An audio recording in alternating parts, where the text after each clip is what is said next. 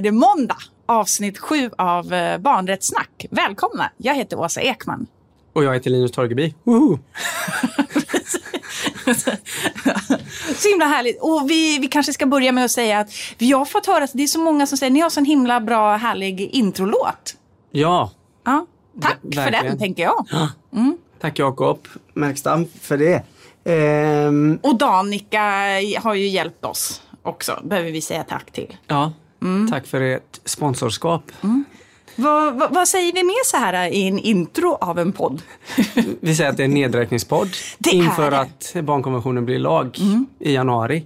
Eh, Vi har ju tagit fram lite siffror, pu- purfärska siffror för nu då som stämmer ganska bra in på att det är måndag. Vad har vi, vad har vi Ja, för siffror? Eh, precis. Siffrorna är att och då får vi kanske komma ihåg att nu spelar vi in några dagar innan det är en måndag. Ja. Så det här är för när vi spelar in. Ja, Eh, för jag kan inte göra huvudräkningen fram till vad som är på måndag. nej. Men just nu är det faktiskt eh, 103 dagar och 13 timmar kvar till barnkonventionen är lag.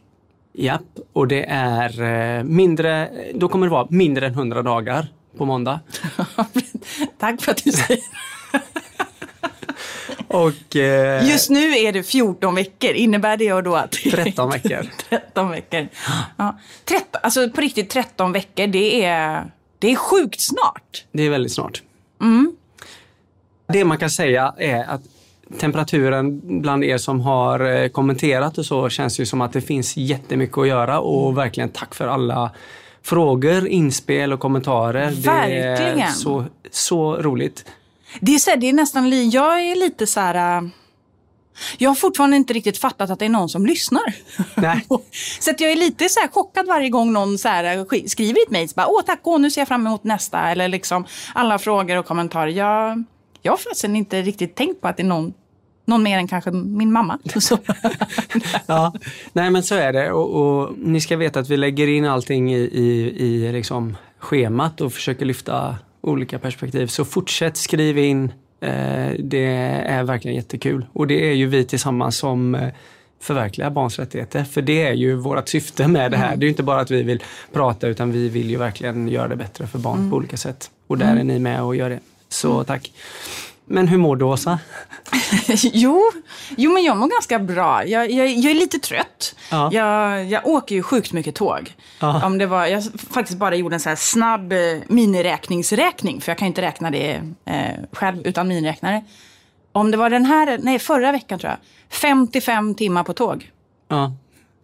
55 timmar på tåg, fattar du hur mycket 55 timmar på tåg är? Det är mycket. Annars så snittar jag på 30 timmar. Eh, Ja. Så. Men det är så jäkla mycket roliga uppdrag. Så himla mycket spännande och viktiga grejer som görs. Så att, eh, ja men läget, läget är bra. Jag är lite trött men bra. Det, Ja. ja. Ja, det är gött liksom. Vi sågs ju på, eh, i ett annat sammanhang där och jag tänkte, va, jag var ju så himla eh, sleten där. Och det Du gick så här som- fram och tillbaka och svarade i telefon och sms. Det, var, det kändes som att det var väldigt mycket som hände i ditt liv just där och då. Ja, men det var väldigt mycket och det var mm, eh, verkställighetshinder på, i olika domstolar och grejer så att det var helt hysteriskt. Och så träffades vi och efter, efteråt kände jag, jösses vi måste se inte kloka ut. Men ehm, Jag kom också precis från en utbildning. Jag så stressade dit för att hinna med och vara med på den här grejen. Och då hade jag liksom så utbildat hela förmiddagen och åkt tåg och lite sånt. Så att, eh, ja. Ja, Jag, jag tänkte på det igår, så var jag på ett eh, så här, lära känna-samtal för ett av mina barn som börjar sjuan, ny skola och sådär. Och när hon och läraren börjar prata, du vet så här, och hur går det, hur mår du? Hon bara, det är jättebra, jag trivs jättebra här på skolan. Du vet. Då kände jag så här, shit, mina ögon bara du vet, började tåras. Jag, kände så här, jag, jag får inte börja gråta här nu av liksom lycka. Eller du vet, man kände bara att det här är så bra. För, ja, det var fantastiskt. Kände att det är också så att så här, åh, nu är det mycket liksom. Man känner att här sitter jag nästan börjar grina på ett lära känna-samtal. Så det var fantastiskt. Fast det är för jag grät faktiskt på ett möte här i veckan av liksom bara, du vet när man verkligen så här får vara med om ja, men människor som gör skillnad i barns liv. Ja. Alltså när, och då är det liksom en person som berättar om, ja jag ska inte dra hela det, men, men det handlar i alla fall om liksom, de uppfyllde liksom ett barns dröm. Ja. Ja, det är grymt. det. Alltså det var verkligen så här, vet, hela det, ja, nej, så då, så då började jag faktiskt eh, gråta lite. Ja. Men det var för att det var så fint, inte för att jag var trött, utan det var för att det var, alltså, det var verkligen så här, här tillgodoses rättigheter och drömmar i en fantastisk kombo. ja. Ja. Och det är därför som vi gör, det är därför som vi pratar om alla de här grejerna hela tiden. Ja, ja men verkligen. Och, det, och där är det... Ja, men det händer ju saker. Så. Mm. Eh, och, och det är väl det vi ska prata om idag ännu mer. Ja. Eh, Det som händer om eh, 13, 14, 13 veckor. ja. Mm. Vad kommer hända när barnkonventionen blir lag? Ja. är temat för dagen och det är många som har eh, bett oss ta upp det nu också så vi tänker att vi försöker snåra lite i det. Mm. Ska vi hålla upp någon särskild skylt innan vi börjar prata om det här ämnet? ja, men jag tänker så här, vi kanske ska hålla upp skylten Vi är inte jurister. Ja, Så, det kanske vi ändå ska mm, hålla upp den skylten, Ja. tänker jag. Så det här är ju vårt resonemang eh, utifrån vad vi tycker, tänker, har läst oss till, har snackat med. Vi har ju pratat med väldigt många olika jurister och människor som liksom kan de här juridikfrågorna. ja. Men, ehm, men det är ju inte vi som är juristerna. Nej. Och, och, och, och samtidigt säger vi också att det är ju någonting väldigt positivt att barnkonventionen blir lag att det liksom lyfts in i det juridiska rummet ännu mer. Men att de, de, jurister, domstolar, advokater och så vidare och så vidare kommer ju inte äga den här frågan ensamma. Men de kommer ju få Driva fram det. driva fram det ännu mer. Så att det, det ser vi ju fram emot och det kommer bli jätteroligt. Ja, men för vi kan ju inte så här, äh, luta oss tillbaka och tänka, ja ja, nej, men nu behöver inte vi jobba. För nu är det ju de som ska ta fram liksom, prejudicerande domar och berätta för oss hur det ska tolkas. Så kan vi ju inte göra. Vi måste ju ändå fortsätta jobba liksom.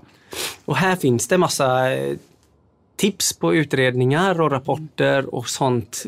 Kan vi lägga upp det eller ska, vad ska man googla om man ska försöka läsa juridisk text nu eftersom vi inte kommer... Ja, men jag tänker, alltså googla barnkonventionen som lag. Ja. Eh, det tänker jag är ett, eh, ett tips.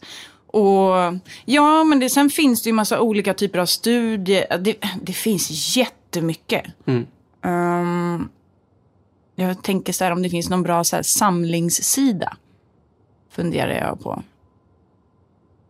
Ja, men kan, folk kanske får höra av sig så kan vi skicka lite länkar eller vi Ja. kan lägga upp dem någonstans eller lite sådär. Om man vill ha så här, särskilda studier Mm. som tittar på det.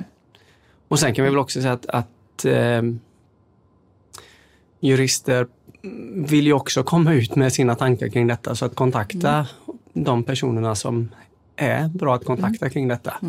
Allt från frivilliga organisationer till liksom organisationsjurister, typ kommunjuristen. Eller liksom, det finns ju massa människor som har de här kunskaperna överallt. Mm. Den som är närmst, snacka Ja. med den. Ja.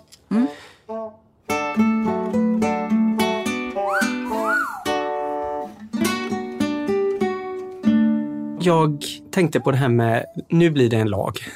Och hur ska vi angripa det? Hur, hur ska vi angripa det här? Det finns ju jättemånga, men, men jag, tänkte, jag tänkte direkt på när det blir lag på cykelhjälm. För det var det jag liksom bara, åh, cykelhjälmslagen. Hur menar du då? Alla under 15 år måste ju bära cykelhjälm. Det är ju en lag. Eh, och det var ju ovant när det kom. Det, jag vet inte när det var. Någonstans i början på 2000-talet har jag för mig. Och, det är ju lag. Eh, så att alla barn måste ha det. Och någonstans är det ju någon som ska ansvara för det. Att de tar på sig hjälmen. Eh, och alla tycker ju att det är bra på ett sätt. Är det inte många som tyckte det var töntigt? Jo, Och onödigt? Att ska vi lagstifta för att folk ska ha på sig en hjälm? Borde Jo. inte folk fatta det själva? Ja, men, och, och det är ju, alltså jag, det är ju inte... Jag, jag tycker det är fint att ha på sig hjälm. Barn är fina. Sen, sen, sen jag själv känner mig oerhört töntig när jag tar på mig hjälm, så att det är ju också sant. och hjälmen skyddar barn när de cyklar om de skulle ramla och bonka i huvudet. Eh, sen är det ju ändå så att barn far illa även om de har hjälm på sig i trafiken. Alltså de kan vara med om olycka som är så allvarlig så att eh, de ändå omkommer eller skadar sig. Eh, för Mm. att hjälmen inte många- sätter rätt ja. eller ja, på olika sätt. Eller att det är liksom andra, det är inte bara barnet med hjälmen som liksom kan styra vad som sker. Utan Nej. det händer massa saker runt omkring. Precis. Och eh, vuxna kan ju tänka att ja, men barnet kan ha hjälmen på sig, men vi, jag behöver inte det. Eh, så. Men, Eh, För att det är ju också bra för vuxna som cyklar att ta på sig hjälmen om man säger så. Och, och, och det här som kändes väldigt onaturligt för ganska många år sedan är ju naturligt nu.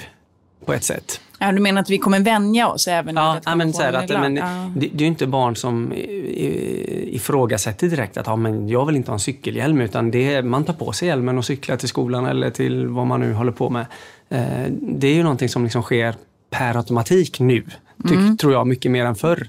De barn som växer upp eh, nu och börjar cykla, där är det ju liksom... Och, och de föräldrar och andra mm, fixar hjälmar till barnen. Liksom. Eh, Så, så, så att det har ju skett en automatisering kring den här lagen också. så.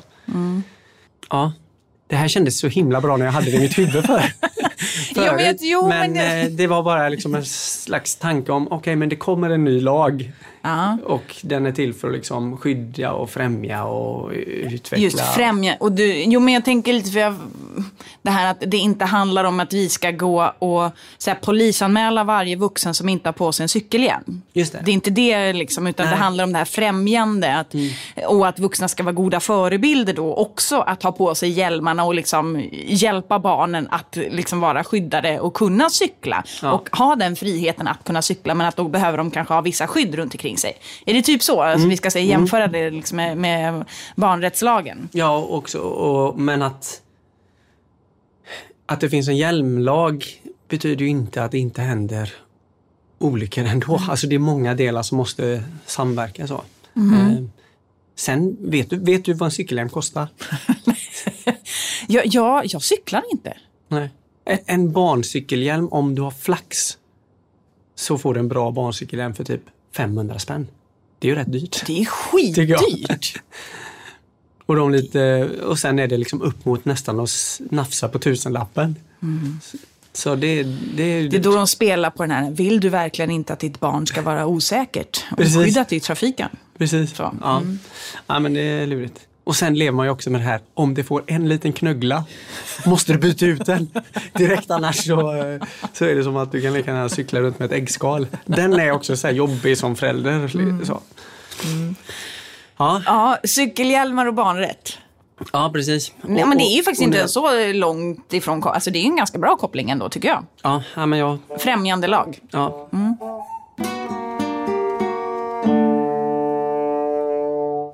Men jag tänker så här, vi kanske ändå behöver säga någonting att... För det finns ju många som undrar, men herregud, har vi inte haft barnkonventionen som lag innan?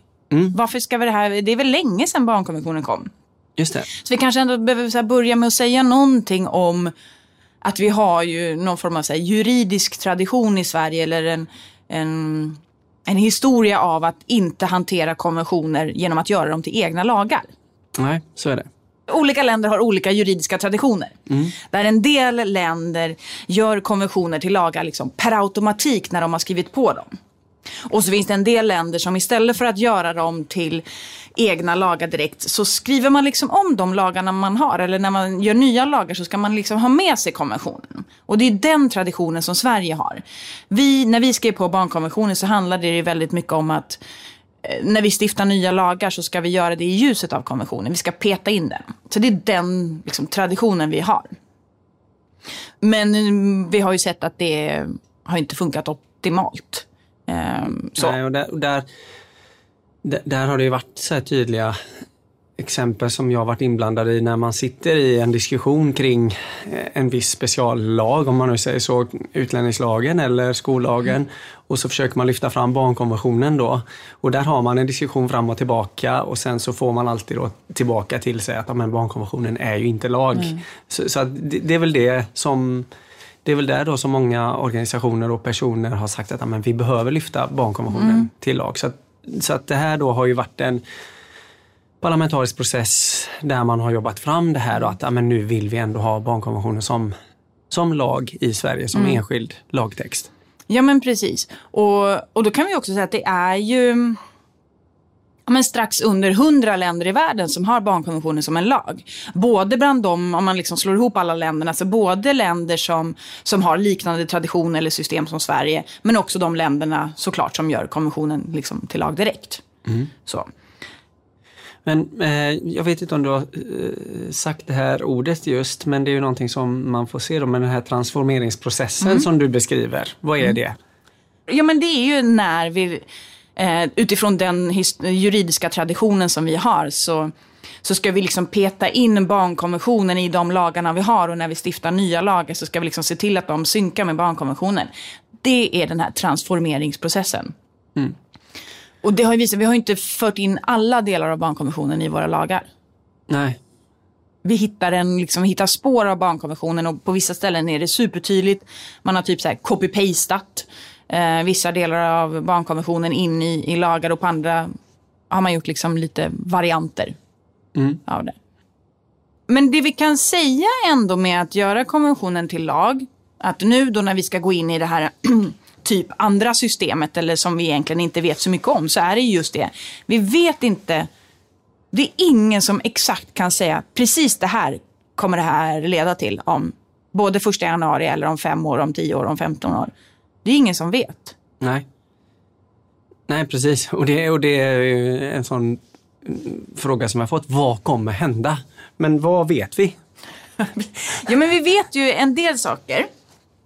När det är en lag så är det ju så att då kan den användas, precis lite det exempel som du tog, då kan man använda den ensamt i liksom domstolarna. Du kan använda barnkonventionen som argument för den är en egen rättskälla. Mm. Det är en grej. Vi vet också att barnkonventionen eller då barnrättslagen, den kommer ju ha företräde framför liksom olika myndigheters allmänna råd eller riktlinjer eller föreskrifter. Den, den står liksom, den är ju tyngre, den liksom är högre upp i hierarkitrappan eller vad man ska säga. Och då kan man säga, ett exempel som jag tänker på direkt är det här med att ett råd från Skolverket till exempel har ju varit att nyanlända barn ska komma till skolan eh, om det är två veckor eller en månad eh, efter ankomst till Sverige. Mm. Och där är då rätten till utbildning menas att det är direkt, till exempel. Ja, precis. Sen är ju förhoppningen och, och, tanken är ju såklart att det myndigheter säger och barnkonventionen att det ska stämma överens. Det är ja. liksom det som är ja. hela poängen. Ja. Men de gånger det inte gör det så är ju barnkonventionen tyngre. Mm. Eh, för då är det en lag. Mm. Vi kan ju också se att där det liksom inte finns olika lagar som tar upp sakerna redan då kan ju barnkonventionen träda in och vara den lagen eller det lagrummet. Till exempel så har vi inte någon reglering som tar upp barnets rätt till lek, vila, fritid, rekreation, deltar i kulturella och konstnärliga livet. Det finns ju inte som en lag. Mm. Um, men det är ju lagstadgat från första januari. Just det. Så det är också en sån grej eh, som vi vet kommer hända. En ball grej, tycker jag, som i teorin i alla fall är det, här, är det här möjligt. Sen är frågan om det är någon som kommer göra det. Men det finns i kommunallagen så finns det en möjlighet där det står att den då som typ kommunfullmäktiges ordförande eller regionfullmäktiges ordförande kan alltså vägra att ta upp ett ärende som de anser strida mot en lag. Så till exempel, tänk dig på ett kommunfullmäktigemöte och så säger kommunfullmäktiges ordförande så här, nej men du, den här, det här ärendet, vi ska inte ens ta upp det här för det strider mot barnkonventionen eller barnrättslagen. Vi tänker inte göra det. Mm, mm. Det är en supertydlig markering och ganska coolt att kunna säga det. Det här strider mot barnkonventionen, vi ska inte ens behandla det här i det här forumet. Mm. I teorin flyg. Sen är det ju så att sen kan fullmäktiges ledamöter säga i alla fall, ja fast vi tänker ta upp det här ändå, så kan de liksom köra över kommunfullmäktiges ordförande eller regionfullmäktiges ordförande. Men bara det att du har den möjligheten tycker jag är skitcoolt. Mm, mm. Mm, Alltså, du lät inte så, så himla peppad på här med fullmäktiges ordförande. Nej. nej, men det, nej, men det är väl det att man tänker bara bilden framför sig med en, ursäkta alla, jättebra pensionärer som är det, men, men 67-åring som bromsar upp. Bara, nej, nu, här har vi missat barnkonventionen. Men, men jag gillar ändå din entusiasm här. Jag, jag verkligen längtar efter att jag får höra talas om den kommunen ja. eller regionen som gör det här. Ja. Ja. ja. I'm on your side, fullmäktigeordförande. Nej, men här är väl en, den här skepticismen mot barnrättsombud som får äga hela barnrättsfrågan. Så, men, men jag gillar att man har det som en grej.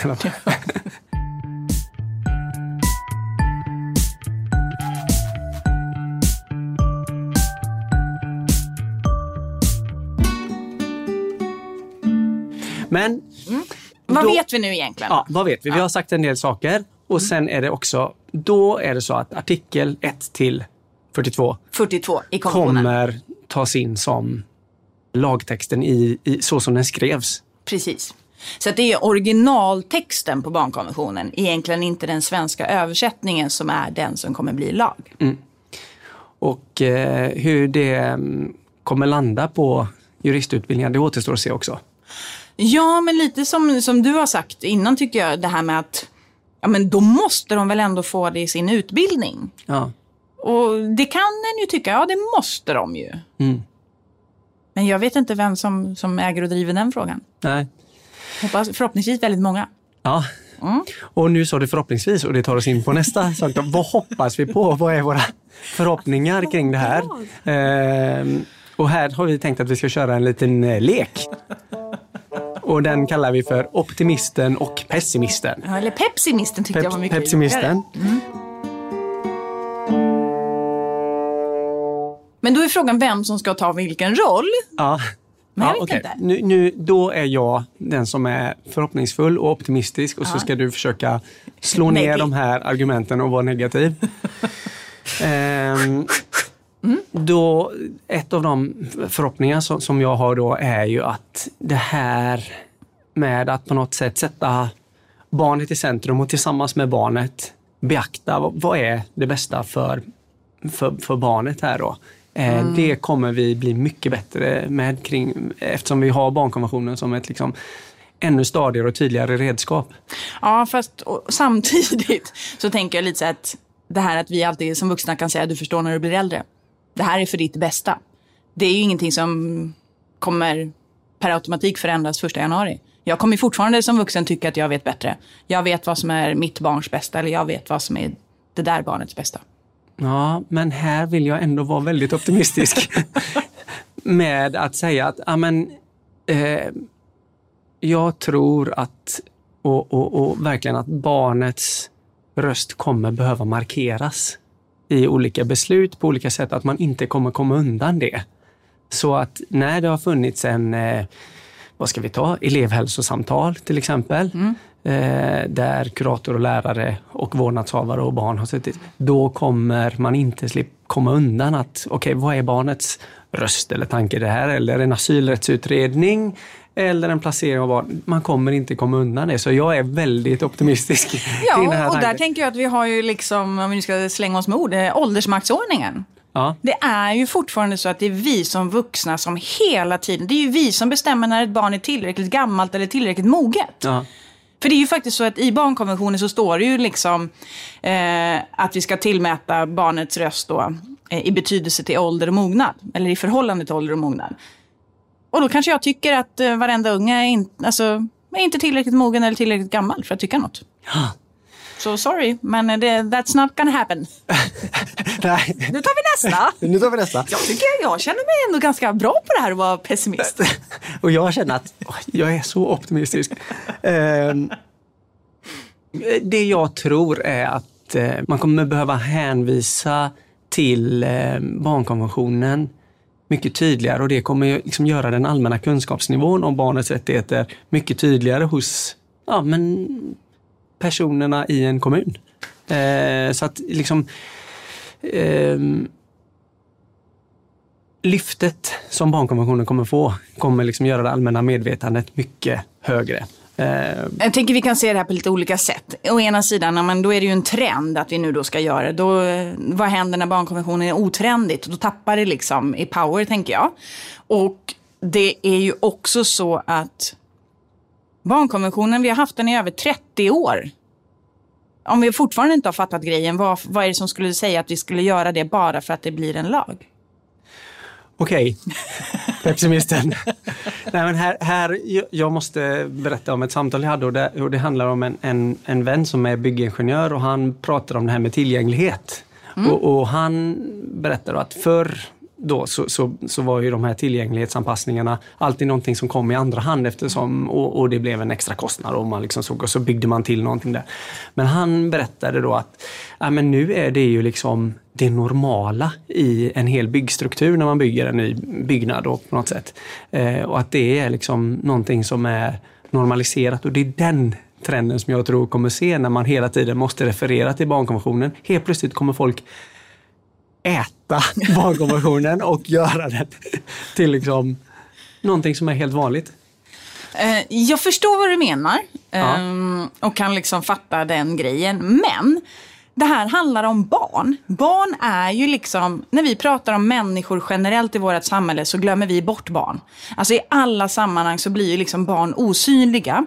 Och jag tänker att barn Barn, vi, vi, har ju liksom i alla tider sagt att ja, men barn är vår prioriterade målgrupp. Men lik förbannat så är det ju så att det aldrig syns i budgeten. Det är väldigt sällan så att vi liksom prioriterar barnet före någonting annat. Jämför till exempel nu trycket då för att barnkonventionen ska bli lag. Jämför det med GDPR. Eller liksom, ja, jämför det med GDPR. Nu jämför du det. Nu kan vi lika stänga ner det här. Nej men eh, verkligen och det, och det, jag hör vad du säger. men jag tänker också att alla de här grejerna som vi pratar om, det sker ju väldigt mycket redan nu. Mm. Alltså det är ju eh, enskilda personer, politiker och, och, forskare och sånt som, som redan nu implementerar massa av de här sakerna. Eh, så, att, så att det här är en rörelse som inte går att stoppa. um, mm. Ska vi fortsätta på, på den här uh, två rollerna eller ska vi? Ja, jo, jag vill ta en okay, till du vill ta, ja. roll där jag vill uh, att du ska vara pessimistisk. Mm. Uh, för här uh, tror jag att du kan ha bra saker att vara grinig kring. Och det är ju det här med att med barnkonventionen som lag så kommer vi förhoppningsvis nå fram till det här holistiska synsättet kring barnet. Att det kan inte bli bara en specialförvaltningsuppdrag eh, eller en person eller en gren eller så här, utan här kommer vi äntligen kunna jobba med barnet som en helhet och alla olika perspektiv. Du menar att du tror att varenda organisation i Sverige kommer göra en omorganisation så att vi inte längre har de här stuprören så att inte skolan jobbar för sig och socialtjänsten jobbar för sig och fritiden för sig? Är det så du menar? Du tror att det kommer hända? Det kommer hända. Jag tror inte riktigt att det kommer hända därför att du har ju fortfarande så att liksom, skolan har skollagen som sin liksom, yttersta, eh, eller som, som sitt kärnuppdrag och sen har vi eh, socialtjänsten och socialtjänstlagen och så här, de kommer inte förändras. De lagarna finns ju kvar. Och det är fortfarande så att barnkonventionen kommer liksom inte stå över de lagarna. Tack för att du sa kärnuppdrag. för det här med kärnuppdrag är ju någonting som vi verkligen kommer brottas med. Och det jag tror då är att med barnkonventionen som lag så blir ju barnet kärnan. Och det är det som man måste liksom förstå. Eh, att kärnan är inte eh, vård eller skola eller asyl eller liksom tillgänglighet, utan det är barnet som är kärnan. Mm. Då, kan jag säga, då har jag två svar till dig på det. Det ena, vi gör det här redan idag. Barnet är redan kärnan idag. Det är en del av vårt kärnuppdrag. Den ingår, vi är redan klara. Liksom. Vi gör det här redan. Det är det ena svaret. Det andra svaret är ju att eh, om någon skulle säga att det inte är vårt kärnuppdrag och vi inte gör det här, ja men då får väl barnet liksom eh, överpröva det. Får väl barnet klaga någonstans. Sorry bara, det finns ingenstans att klaga. Du kan liksom inte överpröva eh, och liksom klaga och få de här rättigheterna prövade av någon form av internationell instans som barn. Så vad är rättigheterna egentligen värda, även om de blir en lag?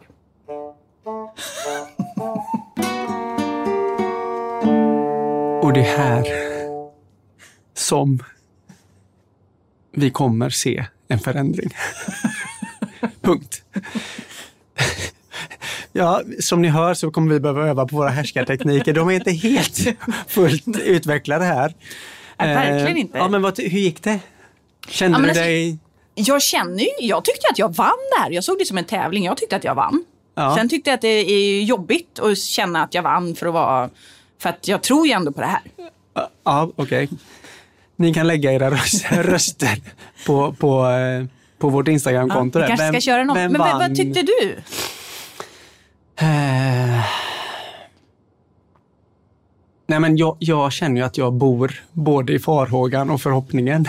Det är där min själ bor. och eh, jag ser ju verkligen allt som händer som är jättebra. Eh, och samtidigt så är jag ju rädd för att vuxna kommer kidnappa den här processen och göra den obarnvänlig. Och om vi gör det så, eh, så kan ju verkligen pessimisten vinna. Så att det, det, ja. Ja, men jag tänker, det är ju faktiskt så att det blir ingen förändring om inte vi själva skapar den förändringen. Alltså det är vi vuxna som måste göra jobbet ändå. Vi måste ju se till att barnen får de här rättigheterna oavsett om det blir en lag eller inte. Eller nu blir det ju en lag. Men, men jag tänker vi kan ju liksom inte luta oss tillbaka och bara tänka att någon annan ska göra det. För det är fortfarande så att det är vi som måste se till att pröva vad som är barnets bästa innan vi fattar beslut. Och vi måste prioritera det som är barnets bästa. Vi måste lyssna på barnen. Vi måste hitta de här strukturerna. Just det, vi kanske, vet du vad jag brukar säga? Nej. när jag är ute och snackar. Eh, för att försöka då förklara allt det här som har försökt att förklara på lite olika sätt. Att när konventionen blir lag så behöver vi både göra ett barnrättsperspektiv men också bevisa det. Så att både så ska vi göra det här varje dag, vi ska leva de här rättigheterna och hela tiden göra barnrättsperspektivet. Men vi måste också kunna bevisa det. Vi behöver ha strukturer som visar att vi gör det här så att det inte är baserat på en enskild person utan att det ser likadant ut. Att bero, oavsett vem barnet än möter så finns det strukturer som gör att all personal lever och gör det här. Ja. Nej, men så, så är det och det är ju det som är det, det är ju det som verkligen bubblar nu om man ska säga, är ju den här önskan från, s- som ofta är genuin. Liksom, Verkligen. att eh, börja bygga de här strukturerna. Och där kan det ju vara och där är det ju verkligen från de här som alltid har jobbat med barn, alltså så för, personal på förskola, eh, men också då eh, byggbranschen och alla möjliga börjar ju tänka kring ja, men vad är, vilken struktur ska vi bygga nu? Ehm, så. Eh, men men nu, nu har vi också sagt att ja, men barnkonventionen lyfts upp som en lag som är jämlik de här andra lagarna. Vilken får företräde? Mm, bra fråga. Där hade vi ju önskat lite att vi kunde säga barnkonventionen, eller hur? Ja. Eh, för det är ju så det är i Norge till exempel. Ja. Där har ju, Norge har ju gjort en grundlagsändring som innebär att om det är så att barnkonventionen och en norsk lag säger olika saker så ska barnkonventionen gå före. Mm. Men så kommer det inte vara i Sverige. Utan, och det här, är så här, det här ska ju kanske är bäst att snacka med en jurist om. Men det finns två sätt att se på det. Där det ena är att en så juridisk tradition som finns är att speciallagarna har företräde framför mer allmänna lagar. Det vill säga att skollagen är ju en speciallag, socialtjänstlagen är en speciallag. Alltså de som riktar in sig på ett särskilt område, liksom, detaljområde. De har företräde framför de som är lite mer allmänna. Och då har ju all, liksom barnkonventionen fått ganska mycket kritik för att vara för allmän. Ja, ja. Så, så att det är den ena. Men den andra är ju också att det finns också en tradition, eller ja, typ tradition, att nyare lagar har företräde framför äldre lagar. Så det skulle ju tala för barnkonventionen i sådana fall. Eh, att den blir en ny lag. Mm. Men det här vet vi ju inte. Nej. Och, och där blir det ju intressant att se vissa eh, artiklar i barnkonventionen är ju sådana att de liksom på något sätt uppfylls genom speciallagen redan. Men sen är det vissa delar av barnkonventionen som eh, ja, men, mm, det holistiska eller barnets rätt till inflytande. Eller, alltså vissa delar kommer ju verkligen kanske också säga men det här är barnkonventionens special specialdel. Alltså så, Det blir jättespännande att se. Jag tänker, det finns ju en hjälp som förhoppningsvis kommer väldigt, väldigt snart. Och just för att vi inte vet riktigt hur vi ska göra i sådana här då när det blir liksom normkonflikt eller när det är liksom olika lagar, barnkonventionslagen eller barnrättslagen och en annan lag kanske säger lite olika saker eller kan, kan tolkas på olika sätt. Att ehm, att det ska komma en vägledning. Ja. Ehm, och det, regeringen gav ju det uppdraget och den skulle um, vara klar, eller den var klar precis innan sommaren, men sen behöver den gå så här, den här liksom snurran innan den kan bli offentlig. Ja. Men den kommer ju snart. Eh, Karin Åmans vägledning är det vi, vi snackar om. Ehm, någon gång väldigt snart hoppas vi. Alltså det är ju nu, nu, nu snart. Mm. Så den kommer ju ge några svar på vilken lag som har företräde eller, eller liksom hur vi ska tänka helt enkelt. Ehm, se- sen, ehm, ska vi säga någonting mer om Norge eller vad säger vi? Ja, men vi kan väl säga bara lite det här att beroende på vem du frågar så kommer du få lite olika svar på hur det egentligen har gått med Norge. Ja. För det finns ju många länder som har gjort barnkonventionen som lag. Ja, men om man tar Norge och Finland. Båda har barnkonventionen som lag, men det har sett ganska olika ut. De som är väldigt positiva generellt till att göra barnkonventionen till lag, de lyfter ju de positiva aspekterna som man har sett i Norge. Ja. Medan de som är negativa lyfter ju att det kanske inte har skett en sån stor skillnad. Nej. Och kanske då tar Finland som exempel istället. Och då finns det ju en jämförande studie som har liksom tittat på mm, en, ett gäng nordiska länder och så här kollat. Och det de, eller den här studien konstaterar är ju att att göra konventionen i sig till en lag, det behöver inte förändra någonting. Utan det handlar ju om vad vi gör före det och efter det och vad vi gör med det helt enkelt. Då blir så här, vad var det, var det slutordet? Nej, men det, och det är ju det som vi landar i också när vi är runt och när man träffar folk och på något sätt att, att personer och strukturer och organisationer och som, som har ett barnrättsperspektiv och jobbar med det tydligt, det är där det sker också en skillnad på något sätt. Eh, och det är ju jobbigt att konstatera det eh, ibland, men det är ju så också det, det ser ut. liksom. Eh, så det finns mycket att påverka här och Oh, jobba med. Mm, ja men verkligen. Alltså, det finns så himla mycket vi kan säga om det här. Jag vet inte vilken... Det känns som att vi kanske inte alls hade någon röd tråd idag, känns det som. Jo, jo men det tycker jag. Nej men, för det, det... mm, Jag har en fråga till och det kommer kanske vi landar i någon annan gång. Men, men tror du att barn kommer... För, att vi pratar också om att det blir, det blir lag och det blir väldigt positivt. Någonting som, som jag kan tycka är negativt med lagtext och även när barn är inblandade är att det är helt, det är väldigt svårt för barn att förstå vad det är som, som händer här och väldigt eh, kanske svår eh, text att läsa eller koppla och, och det finns ett speciellt juridiskt språk. Så, eh, hur, vad, ska vi hoppas att, att ehm, eh, barnkonventionen som lag och de prövningar som kommer ske med den kommer vara liksom, eh, så att barn kan fatta vad det är som händer här. Ja, men på något sätt så... Alltså det måste det ju, på ett sätt kan man ju känna att det är klart att det måste ske en förändring som gör att jag själv fattar vad som händer. Alltså, Ja. För om jag inte förstår liksom ett beslut, hur ska jag då till exempel kunna överklaga? Hur ska jag veta om, ingen, om det inte står på ett språk eller på ett sätt som jag själv förstår? Så på ett sätt kan jag tycka att det är bara så självklart att vi måste... Och det finns ju lagar om det redan idag, att vi ska skriva vad är det, enkelt och begripligt och någonting mer. Ja. Men det betyder ju samtidigt inte att om du går in på en organisations eh, webbplats eller hemsida, typ regionens eller liksom kommunens hemsida, fattar alla allt som står? Nej, det gör vi ju kanske inte riktigt.